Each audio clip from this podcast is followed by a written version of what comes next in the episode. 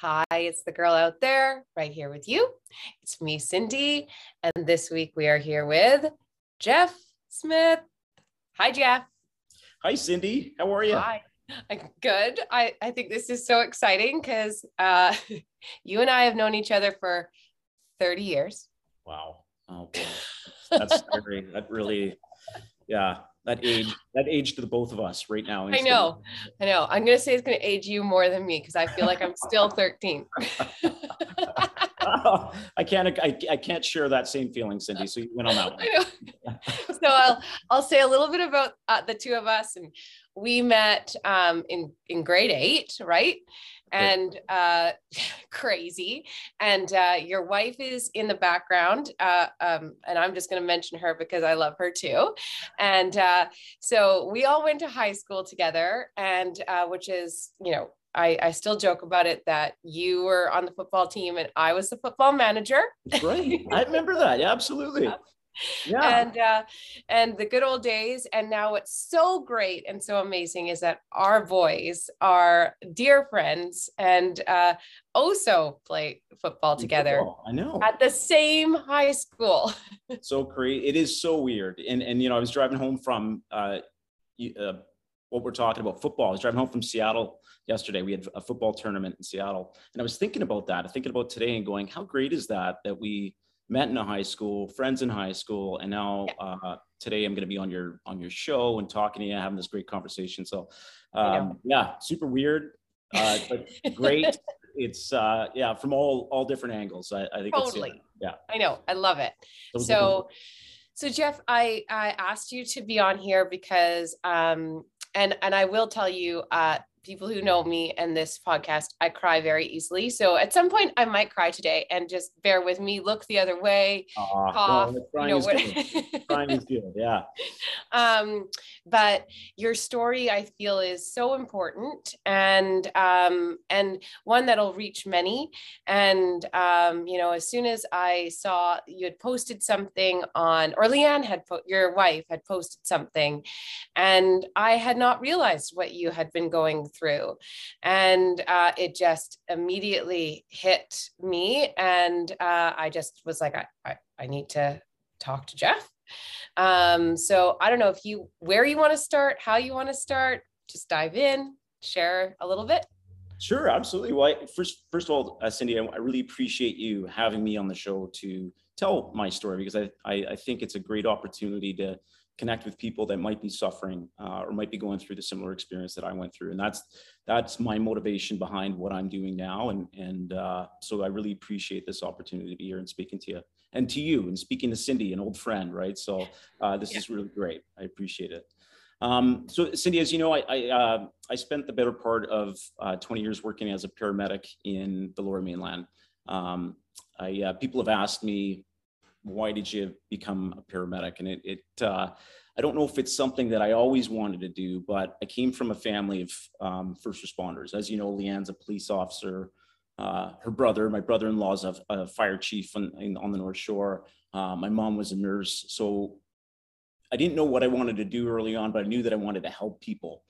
And so out of high school, I got this, I was working on a golf course and I, I, an opportunity came up to be a first aid attendant and I took a first aid course and I was kind of hooked. I, I went, how do I build upon this? How do I, what can I do with this now? I need to get into a career. I was, uh, I think I was still living at home at that time and, and bumming off mom and dad. And, and it was time to get out of the house and get into a career. And I was driving by a Lionsgate Hospital of all things and on the North Shore and saw a couple guys cleaning up the stretcher. And I, I went up to them. I said, Hey guys, how do you, what's the deal with becoming a paramedic? What do you need to do? And they said, well, why don't you come out with us tonight and do a ride along? And I was hooked, Cindy. It was right off the bat. They were doing all sorts of great stuff, helping people, uh, running red lights, you know, getting to play with the sirens and all that kind of stuff. So I went, this this seems like a cool job, and and I dove right into it. So that's kind of how I started. Um, and I, I don't know if people, the general public, know some of the challenges that um, paramedics especially face with early on in their career. But in British Columbia, the service is a is a provincial ambulance service,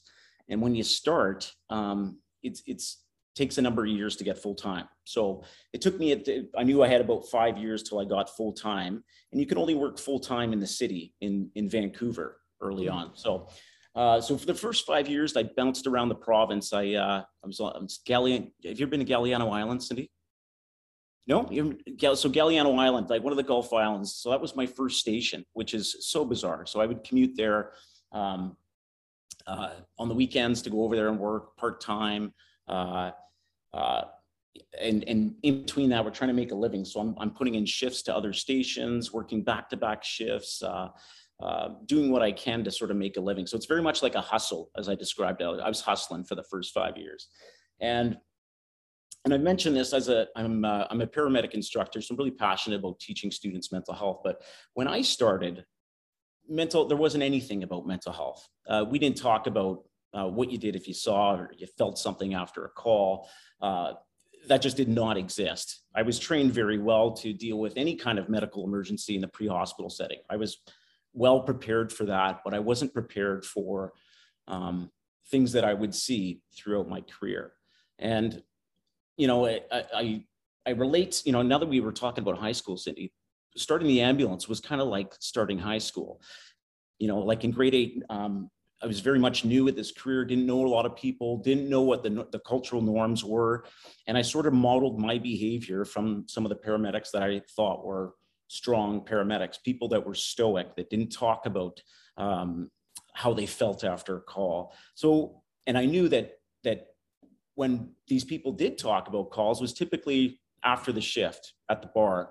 Uh, we had, you know, a lot of good friends. We'd, we'd go out after and, and drink. And that's when we would talk about these calls. So that, that became one of my coping mechanisms early on, good or bad, but that's how I dealt with some of the challenges and stresses that I faced. so you would on. go after to a bar all together and just sort of debrief. And yeah, you like see yeah. horrible things. Just so what absolutely. And, and I'm not saying that every shift is like that as a paramedic, but there would be shifts where you would see some some really horrific things. And, and it seemed like the people that I was looking up to did so after work and they did so when they were drinking and they you seem to have this bond with the people that you worked with and that you sort of immersed yourself in that and that became one of my coping mechanisms early so after five years i finally got full-time in, in vancouver and this is when I started to notice that maybe the coping mechanisms and strategies that I had developed to deal with some of these situations were starting to, to fail on me. So in 2007, um, and I hope you don't mind, I'm going to share some some information that might be um, a little little bit triggering for for those, but I think it's important just yes. you know to be transparent about what what I was going through. So in 2007, there was a, uh, a gangland shooting in Vancouver uh, where six people were shot. And, and I responded to that call, and I had never seen anything like that before in, in my life. Let, like, you know, these are things that you see on TV and, and uh, you know, movies and that sort of thing. And I'd never experienced anything like that. And I remember going through that situation and really feeling like I was um, uh, it was like I wasn't there, like I was sort of disassociated with that situation. And I remember looking around and seeing my coworkers working in that scene where you know there was multiple people that had been shot and critically injured and they were just all doing their job. And i was blown away that we were in this horrific situation and people were acting normally or doing their hmm. jobs like they were trained to do. Like there was no one crying or screaming or throwing up because things were horrific. They really were. But i looked around and i went this is so bizarre there's this horrific scene where another human being has done this to somebody else and all these people are just doing their job like they were trained to do and i struggled with that. I remember driving home after that sh- shift and really feeling like you know people have talked about moral injuries that people experience and i really felt that. I felt that i can't could not believe that another human being would uh, erase somebody's lives multiple people's lives like that and uh, good you know didn't matter who these people were or the bad things that they'd done. It just, it really struck, I struggled with that. So my coping mechanisms to drink became something that I started to do on my own. And I started to isolate myself because every time I would think about these, I would go over and over that scene in that restaurant and feel and, and the feelings, what it felt like to be in that restaurant and experience that is something that I kept thinking about over and over again. Mm. And I found that drinking at the time helped with that. And so this became sort of a, thing that I I began to do on my own and sort of pull away from my family and friends and and uh, yeah, I was I was I was getting lost in alcohol and and still you know I think I was functioning fairly well at that point. I was uh, you know going to work and and we were starting. Leanne and I had started to have kids. I think Ethan at that age, Brady was born. Brady and Ethan, right? Brady, yeah. So um, you know, young kids at home and and uh, and struggling. You know, how stressful that is, Cindy. And yes. you know, I know you have two boys, and and so we share that as well too. But um, you know, did so trying have, to. Did, sorry, did you yeah, also were you able to were you seeing a therapist or anything at that point, or you just that was not something? No, no. And the reason why Cindy is good. I'm glad you asked that because why would I see a therapist? My job Mm-hmm. My job is to show up and put my emotions aside to do my job. That is part of my job. That's my job requirement. Right. So why why would I why would I admit that there's anything wrong with me? Right. Because that would be admitting that I can't do the job. Right. Right. And that very is a, a, stigma that still exists. It's a cultural norm because these jobs require people to act normal in situations that are completely abnormal. Right. So it's very challenging to put your hand up and say, you know what, I, I can't do my job today. Right. And, and because you're in fear of being judged that way. So I, I struggled with that as things were starting to fall apart.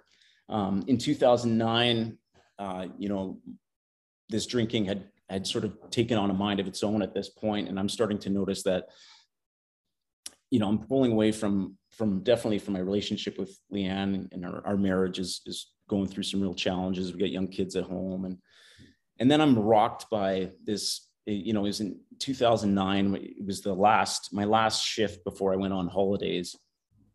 I was looking forward to going to Hawaii with uh, with my parents, uh, with our family, my sister, and all that. You know, looking forward to that. Anyways, this the, my last shift. Um, halfway through our shift, it, one of the greatest experience that you'll ever experience as a paramedic, being part of a, a birth was was really. I was I had an opportunity to be part of delivering twins a 17 year old girl in the downtown east side. And, and uh, so I was part of this wonderful experience delivering these twin babies. And, and the very next call was for a two year old girl um, that unfortunately was run over by a tow truck and, and, and died instantly, and her mother was critically injured. And that, being part of that and you know where I was in my state of my cope my coping mechanisms that and my supports that I thought were really strong that sort of tipped me over the edge. And that that's when I became a daily you know drinker. I would uh, I couldn't handle the the hypervigilance. I couldn't handle the, the the the intrusive thoughts and and dealing with that. And and you know I had a 2 year old son at home so very much struggled with with that, uh, you, you know, uh, just being part of that whole scene and, and struggling with the nightmares and the flashbacks. And so I got lost in alcohol and I, and, and I completely isolated myself and I, I drank and it was something that I did from the moment I get up, up got up to the moment I went to sleep. Uh, I used, you know, I used prescription drugs to try to sleep at night, and and it just became this groundhog day the same thing over and over again. And were you still working at the same time? You know, I, yeah. So I I was uh, starting to miss work at this point. I'm starting to call in sick, and and just because I I didn't want to face that right. anymore, right? So I I uh, so Leanne had, had said, listen, we need our marriage is falling apart. Why don't we go see, at least go see a marriage counselor? Well, I, and I, I was open to that because I knew that this had nothing to do with, I was um, trying to put this as if it didn't have anything to do with what I had dealt with at work. This is maybe right. it's our marriage that's that's the problem. Maybe it's somebody else that, right. that is the problem. So this marriage counselor took one uh, look at us and said, listen, I, I, Jeff, I think you need to see a trauma therapist. I, I, think there's some more stuff going on. And, and she did, and she put me in touch with a psychologist. And that was the first time that I'd ever heard like a, a diagnosis of PTSD. And, and right. so I, I did get the help. It sort of streamlined into, and I was able to get the help that I needed at that point. Um, I got myself sober. I've been sober for uh, 12 years. Um, you know, I, we, we went through some some um, exposure therapy, uh, and, it, and it sort of helped. It sort of, but it, you know, I felt What's exposure therapy. Well, it's and that's the challenge. And we'll speak maybe a little bit more to that in a second. I want, but I do want to touch base on that. Exposure therapy, so um, is one of the treatment uh, modalities for uh, for PTSD. There's cognitive behavioral therapy. There's exposure therapy, and that would be sort of giving you some tools and skill set as you're going over that experience again and talking about it and feeling it, um, but giving you some tools to deal with um, the uncomfortable symptoms as you're going through that. And so right. eventually that becomes uh, you desensitized to to that situation. And I, I found that challenging because you'd have to talk about it and go over the images again. And, and I, I struggled with that, but I did seem to get better. I got um, I, I, developed some really good coping mechanisms. I got into exercise and I took up woodworking, which is like super random because I never, I, Cindy, I was never in high school. I was never into woodworking or anything like that. I was like, I was like, no, not even up the alley. Super random. That's how you've developed all of the stuff you create now.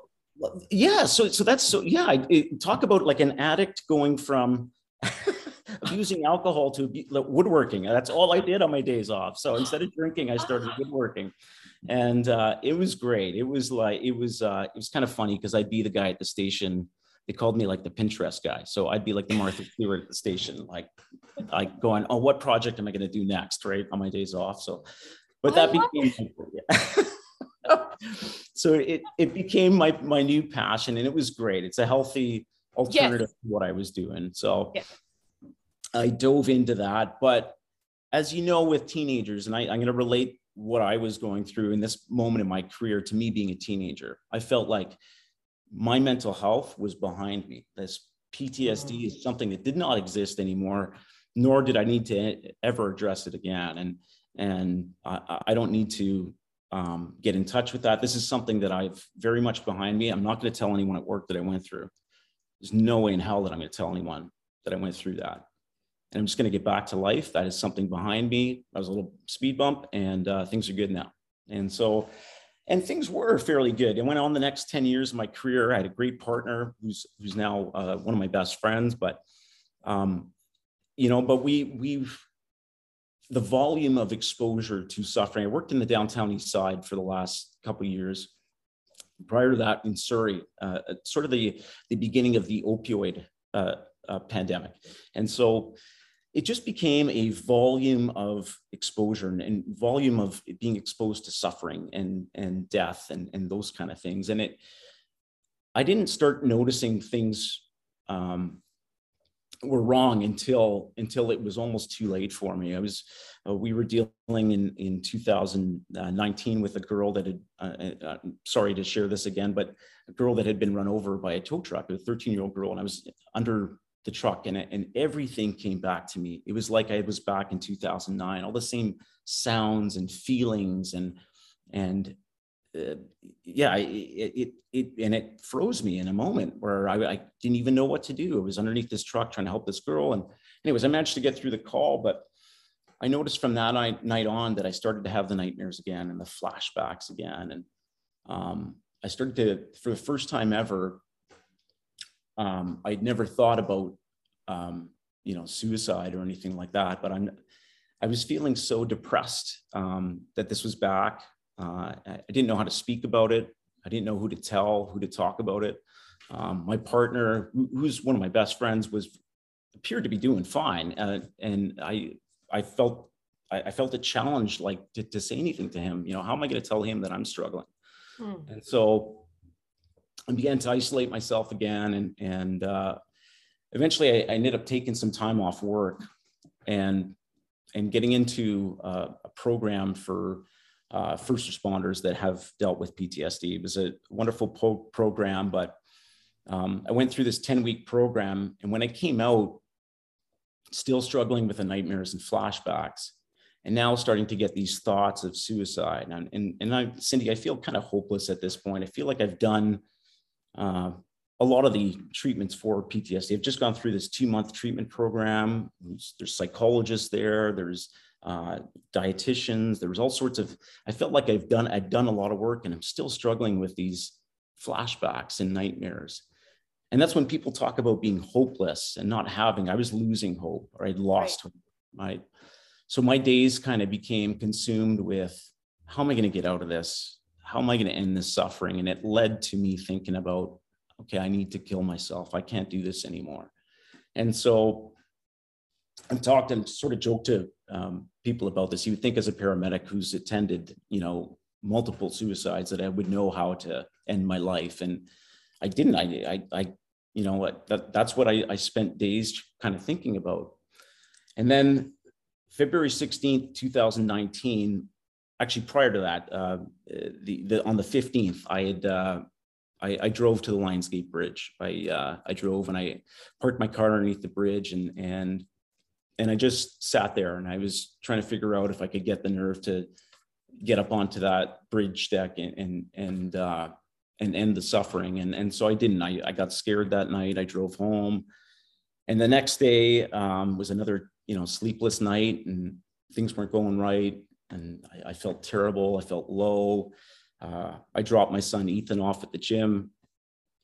And at this time, I felt like, you know what, the only way out of here is this option. And I, I felt committed to the plan. I drove to Park Royal, parked my car, um, walked up on the bridge deck. I remember, you know, I was crying, walking past this. There's a man I walked past, and I get up and, and I'm over the railing at this point, and it's uh, and I've talked about this before, and it's um, like one of these scariest, you know, saddest moments in your life, but it became the most peaceful moment in my life. It, it became this like beautiful Vancouver night and the lights. I remember everything, and I remember finally feeling in control, like I never, you know, I'd spent like these last 10, 12 years of feeling completely out of control. Now I was in control. Now I could end the suffering. And, um, you know, I, and so I'm, I'm, having this kind of moment and I can hear uh, in the distance, I can hear sirens uh, coming in and I'm, I'm, no sort of correlation that this might be for me. And, uh, and so uh, before I know it, there's a police officer uh, like right next to the railing with me and she's trying her best to talk to me and, and, um, yeah and and you know thank god she did because the, the, you know she managed to to say something that was able to get me over the railing and and and i was uh yeah i was um apprehended uh, with vancouver police and taken to st paul's to get some help. So um, but cindy you know like i had been on that bridge deck with so many people in those moments like and i tried to empathize with them and understand what they were going through but i didn't I really didn't until I was in that situation. There's, I don't know if there's anything you can say to somebody in those moments that would, but yeah, I, I, I do you know what the words were that she said? No, I, but I do remember something that was amazing that night. And, and, uh, so it, it's it's not, it's just policy. You have to be uh, put in handcuffs in, in the back of a police car. It's it's very cold going from this moment where you're like com- complete control to now being you've lost control again right so right. it's this moment of like and then i was you know frustrated and sad and anyways that my wife's leanne's uh, one of her former partners uh, uh, works for vancouver police now and he heard this call go over the radio i guess got my name got mentioned and and uh, it, and, and, what I did, it, someone I don't know how they did, but they found out that I was a paramedic. It was Jeff Smith, Carlos heard this and he drove to the scene and he just came up and he, and it's, I know we're not supposed to do this to, to people, but he hugged me and he just said, Jeff, I love you. And it was one of the greatest, like, I'll never forget that. Like anything that anyone said to me that night, I'll, I'll just, the way he made me feel in that moment, like I felt human again. I didn't feel like this. Um, right. because there was, yeah, there's a lot of like, as I was driving or as I was coming off the bridge, there was people driving by you know saying horrible things. Like and, and i i hate the fact that this is you know this this even like people are saying things like why don't you just jump? Like how dare you hold up traffic? You know those kind of things. So it was so nice to feel human again and and to yeah. have that connection in that moment. Um yeah. yeah. Yeah it meant everything. Yeah. it meant so much. So i yeah. uh yeah, I was taken to the hospital and, and I spent, uh, that was a whole experience in itself is, is to be on the other side of it. I mean, this is a hospital that I worked at, you know, brought patients to in, in a similar situation as me. And now I'm, I'm the patient. And, uh, and so that was, that was a different experience. And, and, um, and, but I did, I got out of the hospital and things and that's kind of been you know that that that was 14 months ago and and what i've been able to do now has been really cool so um, now had you i'm just thank you jeff for being so vulnerable to share that. Thank oh, you. And sorry. No i'm sorry i hope i didn't yeah. Um had you i'm just curious had you spoken with leanne leading up to that? Like did leanne know that this like was i just am thinking of leanne on the other side. Was she like was she blown away that that had happened? Was she thinking that maybe this was a possibility yeah i i don't think i ever really told leanne how i other than i felt so low i felt down right. and i found i don't think leanne knew how low i felt uh, people have asked me Cindy I had friends that said how why didn't you call me in that moment why jeff right. you could have called me i didn't want to call anyone i didn't want to burden right. anyone I felt so isolated. I, I wanted out of here. I wanted, I was committed to ending, and I didn't want to burden anyone and tell anyone. Right. So, you know, I know I, I probably hurt people. I know friends that, you know, kind of felt like, hey, like, you know, if I was your close friend, why don't you call me? You know, you can call me for that. And it wasn't a case of that. It was just, uh, I didn't want to burden anyone. I didn't want anyone to know and those kind of things. So, yeah, uh, yeah and that that is a challenge with people that that feel in that state is to getting them to talk getting yeah. them to share those feelings right that that yeah. that's a challenge yes so, so that's um yeah so what's interesting is i get out of the hospital and i hope you don't mind can i you'll sharing yeah. the rest of it yeah okay so I, I, get out of, I, get out of, the hospital and and uh and i'm like what now what am i the hell am i going to do now I, I can't be a paramedic anymore. I, I feel like I, that ship has sailed. I definitely know it's like really led to some dark moments in my life, and I need to think about something else. And and now this is, you know, I've gone. Oh, what am I going to tell people? Um, and and the thought of doing any more kind of counseling or something is just I don't want to speak to anyone anymore. I'm fed up. My sister actually knows a, a therapist, and and you're gonna laugh when you hear his name. His name's Stephen King. But so Amy, Amy goes, Jeff, I want you to speak to Steve, Steve King. And I go, yeah, okay, you got to be kidding. I'll, you know. So she goes, just try it. So, anyways, I think Cindy and I were talking about this before, but it what was great is that um, Steve said, why don't we do a Zoom session? It's been one of the one, most amazing things that have come out of this pandemic is being able to um, remotely do some of these therapies and and, and uh, meetings and all that kind of stuff because I hated going to doctor's office. I hated uh, being in the waiting room with people that, that um, you know I, I, couldn't relate to. So I'm, I'm you know in my house immediately. I go okay, well you know like that. If I don't need to go see him, if you can just like you can do this in my house, sure, let's have a conversation. And so uh, after our first session, we and Steve introduced me to this um, uh, treatment modality totally different than I'd ever done before. And it didn't involve me having to tell a story. It didn't involve any exposure therapy. It didn't have to go over the details. Um, and we went through this, uh, his treatment modality that he's developed. Um, he's been working in the field of addictions and trauma for the last 30 years. And we know that addictions and trauma are very much integrated. Um, so Steve introduced me to this treatment modality, that uses uh, energy psychology. It uses some acupressure points.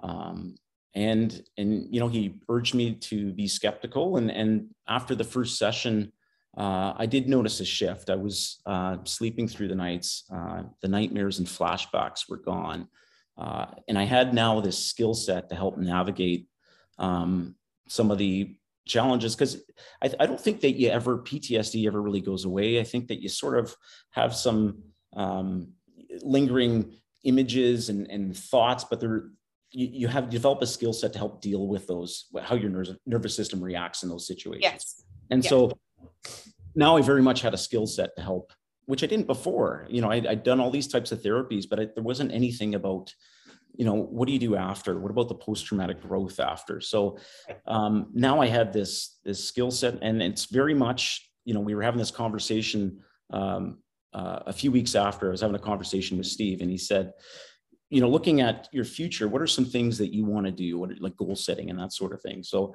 i had said always said that i would love to be able to help others out. I was still very much you know i, I love that part about being a paramedic helping people out i loved having conversations with people connecting with people so i still wanted to do that and i felt like i could really wanted to help others out that might be going through a similar similar situation as me. So we started this nonprofit organization. That's what we've been kind of spending this last these 14 months on is is uh, trying to get education resources out to first responders that are dealing with PTSD and and because I don't believe there's enough support and I really don't believe there's enough awareness about it.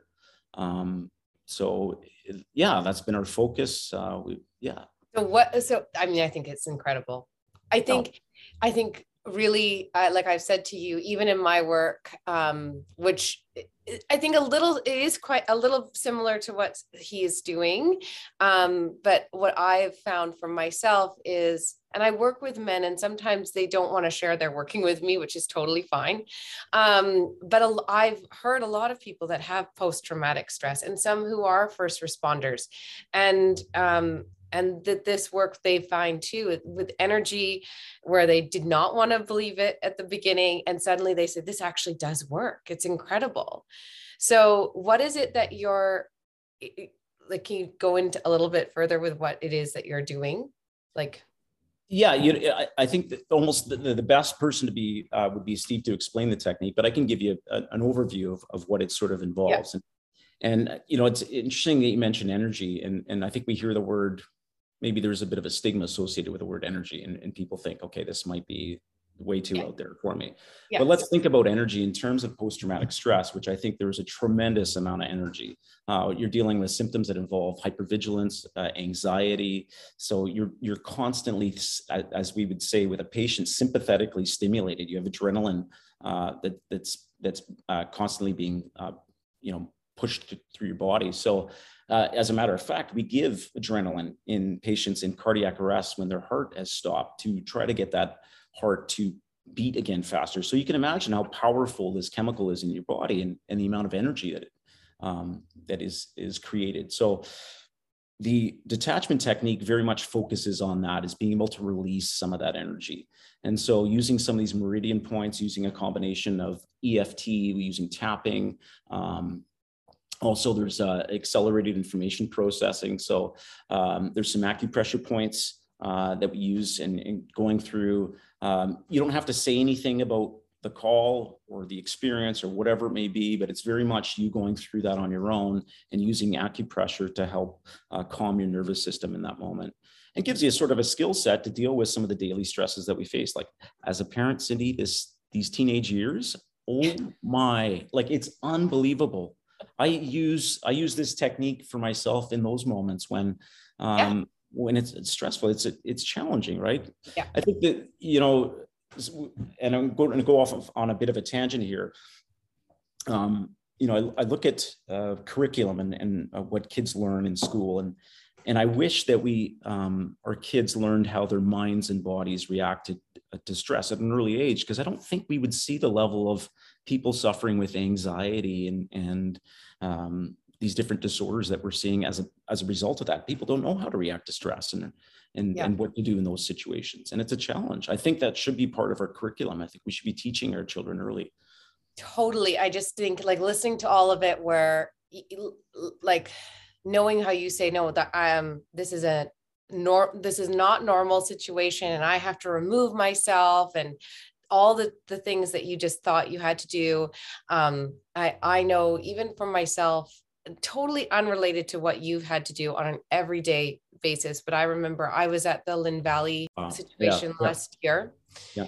and um, and i witnessed it all.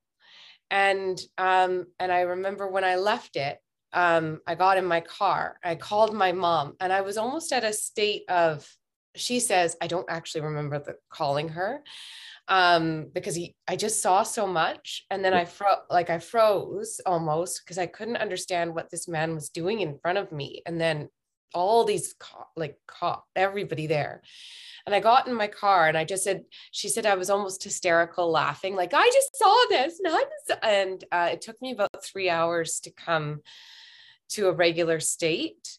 And then it was two days later, I was walking down Lonsdale and two ambulances drove by me and I ducked into oh. a side um, underneath and I just started bawling.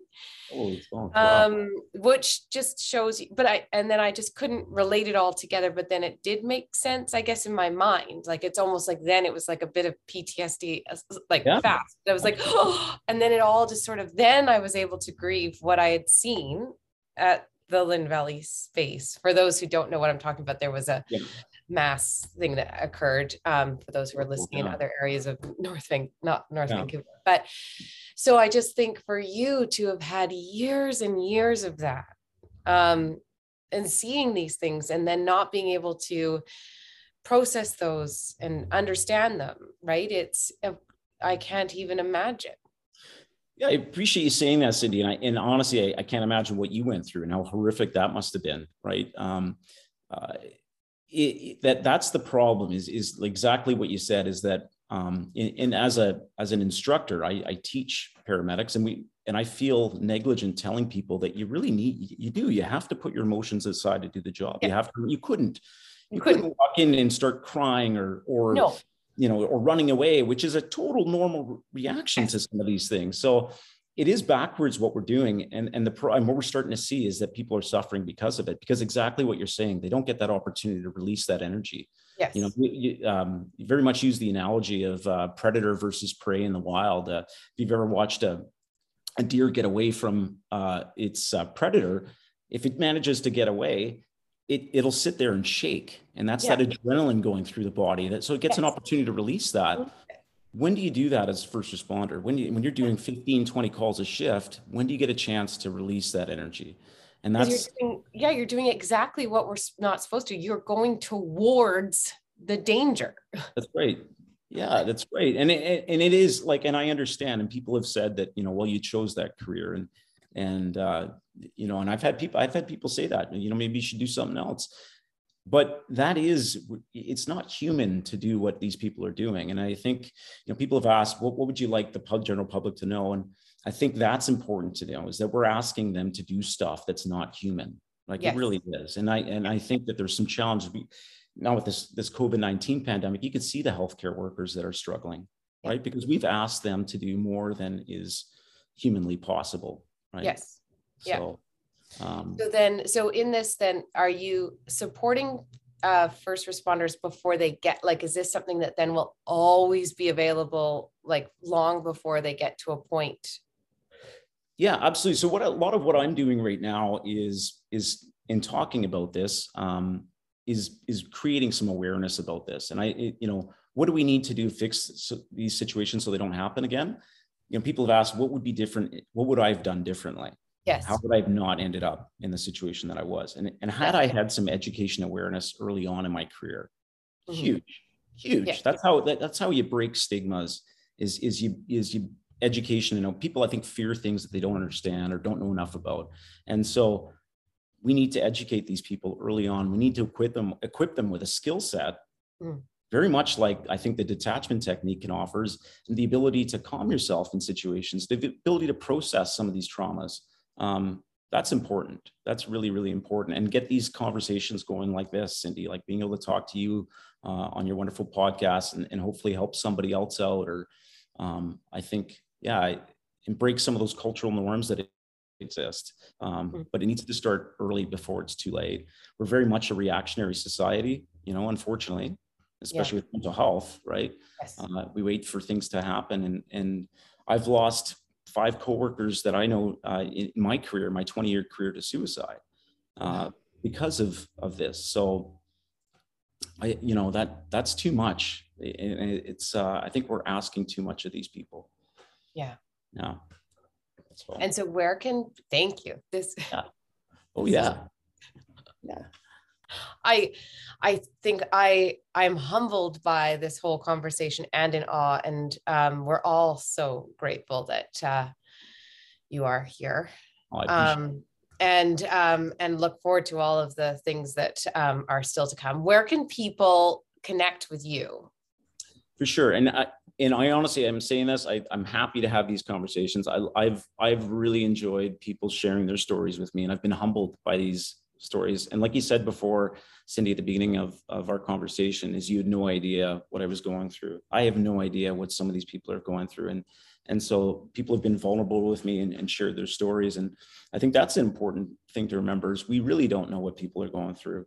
Right. Yeah. Uh, I love that slogan, Bell. Let's like let's talk. Let's let's have a conversation. Let's start talking about these having these difficult conversations. So I, I urge people to reach out to me. Um, you, you can reach me at, uh, we have this amazing website up, uh, the detachment technique, www, sorry, www.detachmenttechnique.com.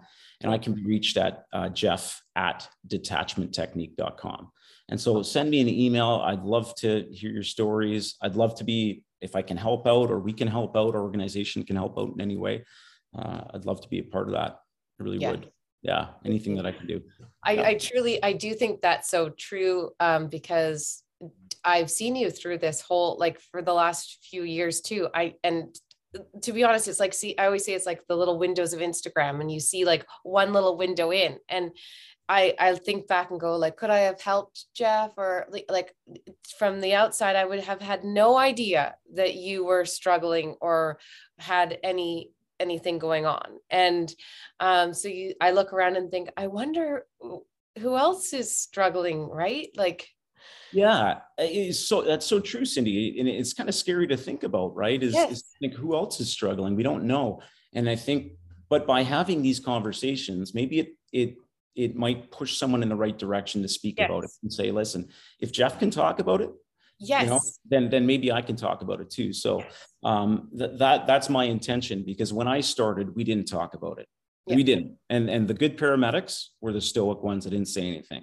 And i that's not normal. That's wrong. We're knowing that that gets you into a lot of trouble. So i'm urging people to talk about it whether it be with me or or a friend or family whatever it may be reaching out to a professional just do it because it's uh, you get getting your life back is is so much different. You know, 14 months later, uh, the way I view my life and what I'm grateful for and and the people in my life and all that kind of stuff is so different than I felt 14 months ago when I was standing on the edge of that bridge. And so that's what I want to urge people is to um, whether it's like a slight glimmer of hope, um, please hang on to it. It's a uh, suicide is a um, what do they talk like an impulsive decision do. It's a, a um, short-term or long-term solution to a like I'm going to get that saying wrong. What is it, Cindy? People want to push trauma away, um, and really, what I I believe you're doing with this is you're opening a space for trauma, so that you no longer have to push it away. You have uh, welcomed your trauma in um, in a way that it's you've made space for it where you feel safe with it, um, so that you understand yourself fully, but you're not scared of it. Does that make sense? Yeah, I, I think you put in a great way. I think you're absolutely right. We cannot get rid of trauma. You can't, right? No. We, you know, especially for first responders, that's part of your job is to see these things.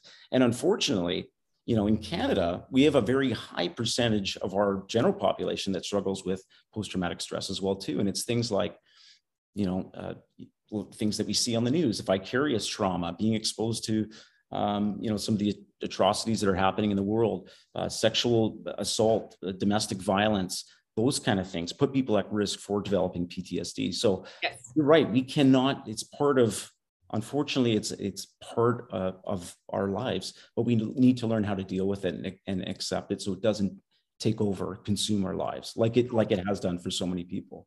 You know, yes. I, we don't have to look too far. We can look to the downtown east side and see people that are struggling with trauma, right? Yeah. Those are people that are you know, I can't imagine what they've gone through in their lives, and they're dealing with it in the only way they know how to, and, and that's you know, um, you know, symptom relief from self medication. So, um, it, yeah, I, I think we need to figure out healthy ways to deal with this stuff. It starts early. It starts before we have a problem, um, and that's that. Yeah, that I'm really passionate about that.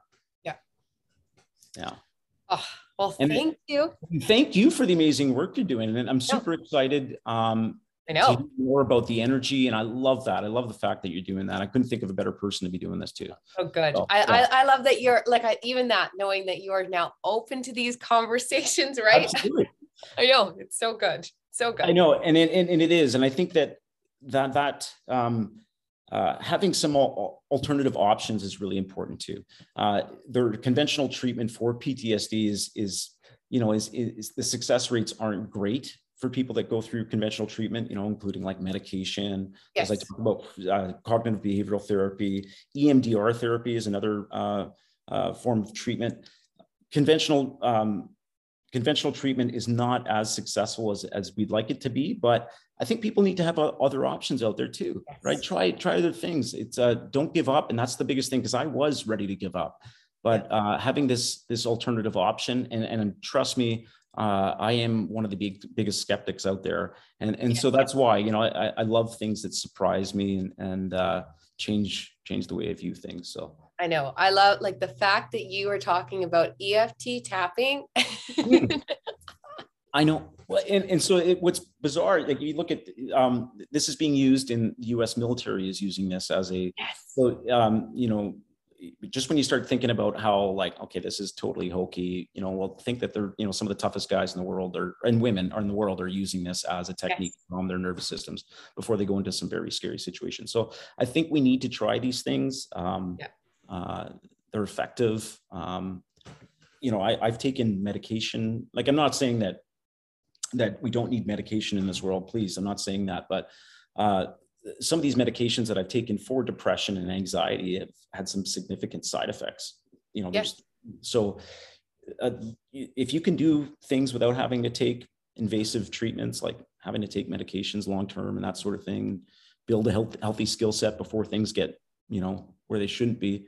All the best, you know, if you, tapping, I, I would have tried that early. Sure, you know, as, a, as an option, right? Sure. Instead of taking medication, if I could use uh, EFT as a skill set to help deal with some anxiety, absolutely. I think it's important. I, and I think too, um, like I now see it for my kids um, and, and Chase will, well, he's not going to hear this, so it's okay. But if he can't sleep, he'll ask me to send him Reiki. And. I love that, that he's just like, uh, I can't sleep and he's overwhelmed or anxious. Yeah and so he'll just say, Could you please send me Reiki? And I'm like, Sure. And so the fact that uh, we can open it up to them to know that, you know, that they, when they're younger and they're like, just could you just send me that? And like in five minutes, he's out. I'm like, yeah, of course. Like that they their their anxiety doesn't have to build like we did. Like, oh yeah. God, like no, just just try tapping, try this. Oh yeah, you need some Reiki. Okay, you know how to ask for it, and then you can go off to sleep like that they don't have to be sitting in a room for hours feeling like that paranoia that we often would get right absolutely and and you know and being able to self advocate as well too is huge is yes. to be able to, to, to in that situation go i need this i this need this i need this and yeah. yeah. this is what i can do for myself too right yes. this is another you know that, that that's a big thing too i and please can you send me send something. me something. You need to send me something tonight because I I, I, struggle with sleep. So yeah, I'll send you some Reiki. Yeah, absolutely. I'm not, I'm not afraid to say that. So tell yes. Chase that I have no problem saying that. Yes. Jeff has trouble sleeping. Yeah. Uh, but um, I, yeah, I, I, think that that's super important. I think that's great yes. that you're developing a, a, vocabulary too at an early yes. age to be able to say this. So, you know, a lot of like I didn't know how to say that I was anxious or I didn't know how to you know one of those things and being able to uh, has been really powerful for me too is being able to um, say where i can feel anxieties you know i can feel it in my chest or feel it in my neck or yes. quite often that takes away you know part of that energy as well is just being able to to name it and know exactly what it is and what you're feeling yes. and how to get help in those situations uh, super important no. So good. I mean, that's a whole other conversation, but I know that's something even like for you and Leanne, um, there's a whole thing now where they, t- I mean, I'm not just going to talk about your love languages, but they talk about how like the new love languages are to be able to express your trauma to your partner so your partner can understand your trauma better and also to be able to explain your nervous system better so that you can be able to say like right now I'm feeling this so that I need to step back and to be able to express that to your partner so that you two can actually understand each other so that if your partner's yelling that that might be triggering something for you so that you don't get too in each other's face that you can just say, you know what, right now, yeah, I'm breathing heavy, I'm feeling anxious, and you can express your body to the other person mm-hmm. so that you can actually then take a step back and just say, okay, this is this is what's happening. And so that you actually, it's more than just like, I need touch. It's that you actually can express deeper what's happening for yourself. That's amazing. I, I think of you know how uh, this uh, disease is sort of um, bled into my relationships and and how I've struggled with even being able to express myself to my family, my yes. kids, and, and, kids will be kids, and but that that you know dealing with some of the challenges you know as a parent who's struggling with ptsd and being able to communicate with others and tell them what they're feeling so yeah. i love that you said that and it goes both ways because i know how damaging this has been on my family and and um, so you know what they've experienced and how I've made them feel in some of these situations. So um, I, I, love that. If we you imagine that the the hours of fighting uh, that an yes. argument that we would uh, you know wait that we've wasted, right? If wasted. tell yes. people what we're feeling. Yes. And, well, uh, and another in here when we come back. Seven minutes later, we'll realize it's. Well, yeah, and I love that. I, I journal every day, so I, that's part yeah. of my my thing. It's it's been hard hard to get into, but it's it's something that once you're there, yeah, good. Yeah, absolutely. Yeah, and I got a little oh. Lock, little lock and key that goes with it too. It's really yeah. Uh, uh, well, thank you, Jeff. Yeah, That's so oh, good. This I is really great conversation and like how yeah, I think how great this is. You know, like who would have thought high school that we would be having this conversation uh, 30 years I later. So I love I it. I love the work you're doing everything about it. So oh, thank, thank you.